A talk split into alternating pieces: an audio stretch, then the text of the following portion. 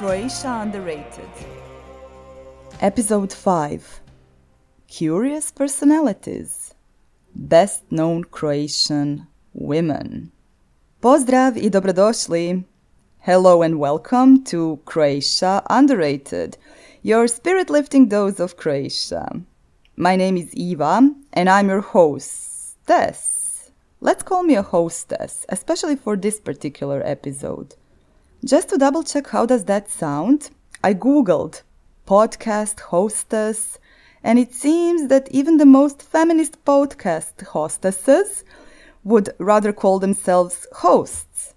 Isn't it strange that even if there is a female word for a job description, it sometimes doesn't have an equally dignified connotation? My favorite example is the word for a female hero English is not my mother tongue, but doesn't heroin sound a bit awkward? I announced this podcast would occasionally contain stories about curious historical personalities. Well, you know what? It's been a week since International Women's Day.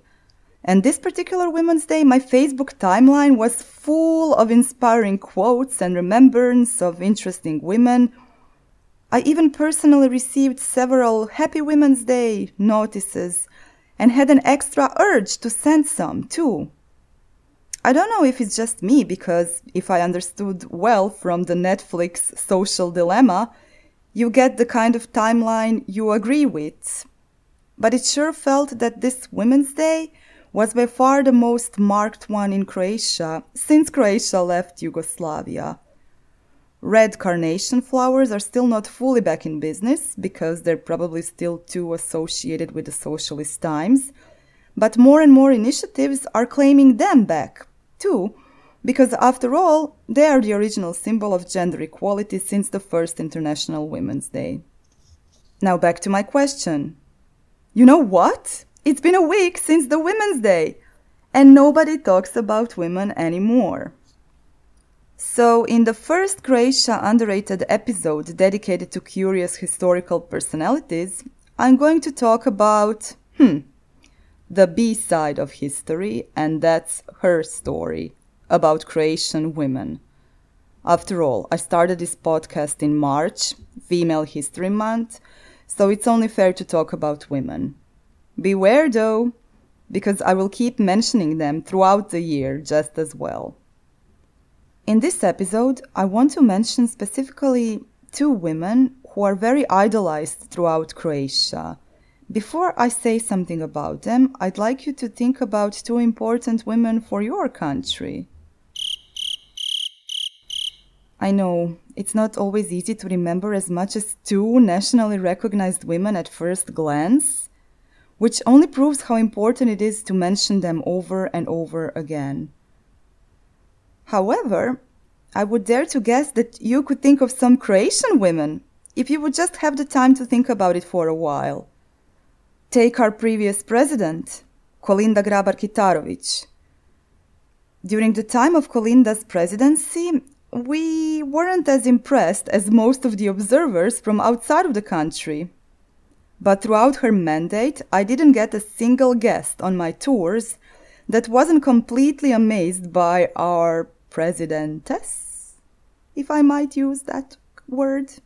She won over the world with her cheering for the football team in her red and white shirt, completely breaking the protocols during the matches. Oh no, does any conversation in Croatia need to come down to football slash soccer? If you really want to talk about football, let's talk about Maca Maradona. That's the nickname of the talented footballer Marija Matuzic. Even for most feminists, football seems off topic. But when I used to work for a football club, I was so saddened by the lack of chances the women or girls face in that world when many girls are equally inspired by Luka Modric as boys. That's why, speaking of football, I'm so eager to mention a Croatian 1500 times scorer still playing in her 60s, and that scorer happens to be a woman. Maria Matozic, known as Maca Maradona. Forget about football for once and switch to winter sports. If you do follow winter sports, you might be familiar with Croatian Wonder Woman, Janica Kostelic, a skier who won four Olympic golds and throughout her career outran all the Canadians, Americans, and overall anyone who was born and raised around ski resorts. Croatia is known for its natural beauty and diversity, but Alps or true ski resorts are not a part of it. The woman literally beat all the odds to become the best female skier. If you are my contemporary, there is a chance you might have heard about two Croatian women, and those are Kolinda and Janica. But if you lived a century ago, there would be a very good chance you'd know another Croatian woman, especially if you were a member of the upper class, nobility, or if you were simply a party animal a Reed opera fan, there is no way in this world you wouldn't know about another Croatian woman.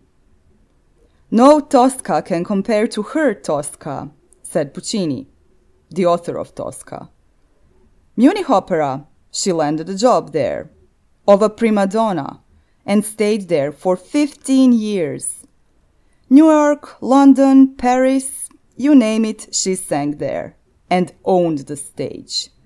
If you ever visited the mesmerizing Plitvice Lakes National Park in Croatia, you have seen waterfalls named after her. Difficult Wagnerian operas? Say no more, she's got that covered too.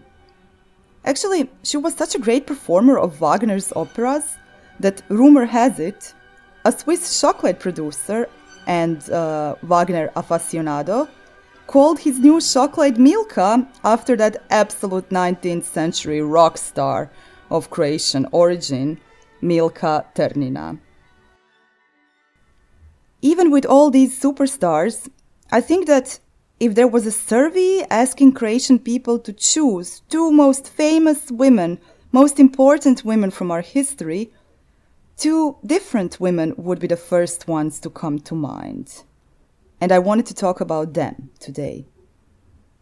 One of them was Ivana Brlić Mažuranić.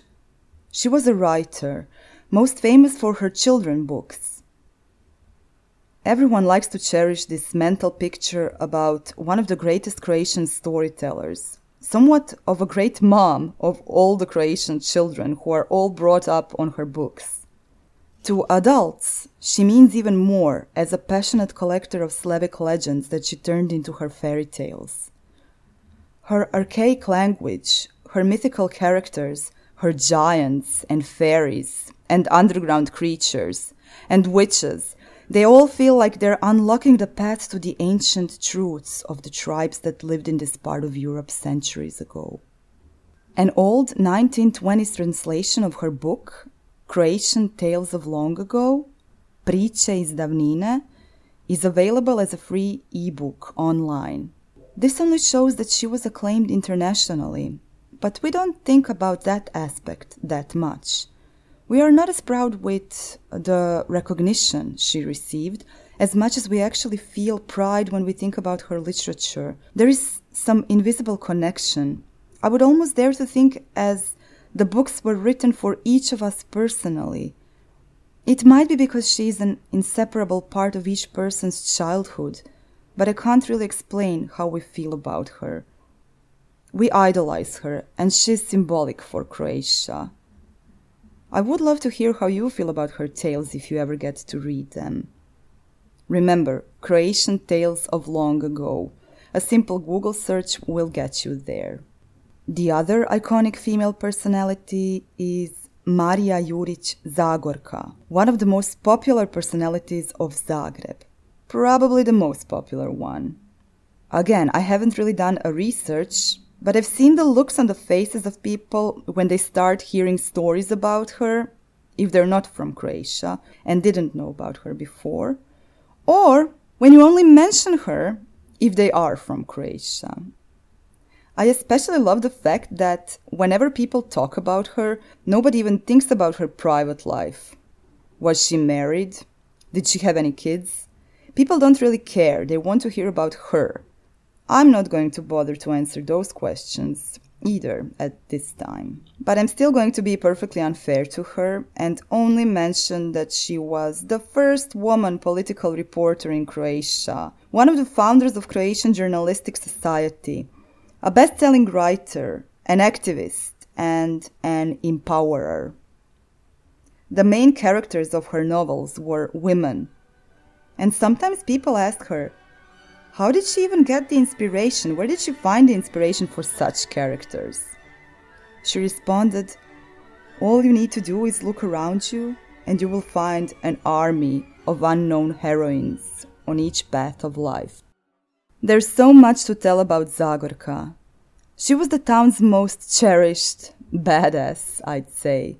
I feel like there is a special kind of respect for her because she never feared to stand up for what she felt was right or to challenge anyone who was fake, to simplify it. The integrity of that woman is what keeps me inspired to this day.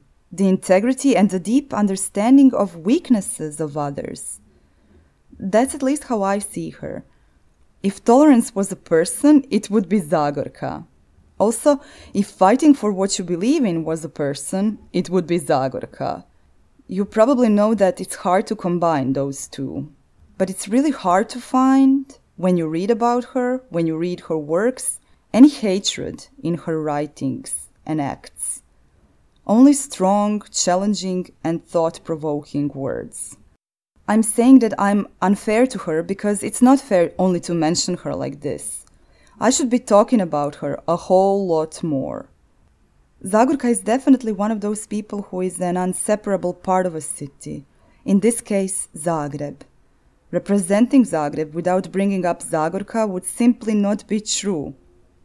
It makes me kind of proud of living in a city, story of which cannot be told without a woman. There are still not many cities like that in the world, unfortunately, but Zagreb is that kind of a city. Both Ivana and Maria lived in my hometown of Zagreb for a while.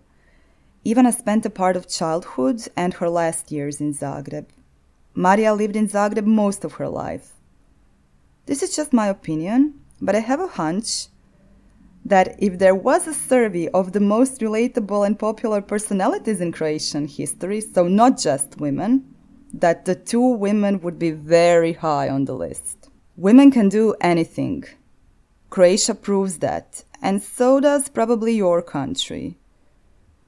But the anything comes with a tag hot, cunt, stupid, trash, hysteric are just a few derogatory words the above mentioned women had to deal with.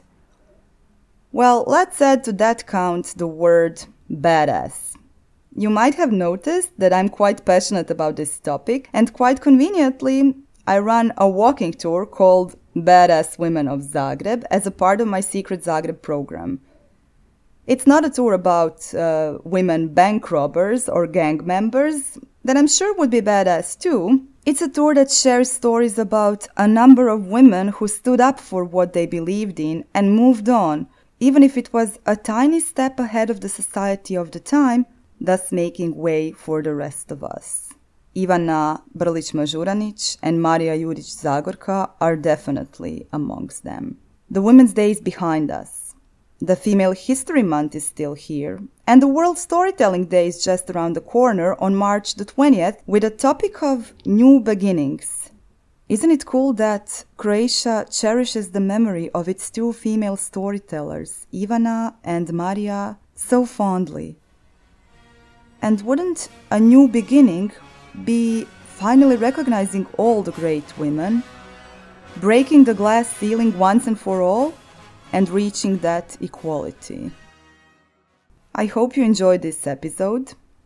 And if you'd like to remember some details, names, and find some links, check out the written version on croatiaunderrated.com. Our next episode is going to be another one from One Star Croatia series, and um, it's going to be dedicated to funny reviews about Croatian karst phenomena. So, a bit of a lighter topic for the end of this week. In the meantime, doviđenja! Goodbye from Croatia Underrated.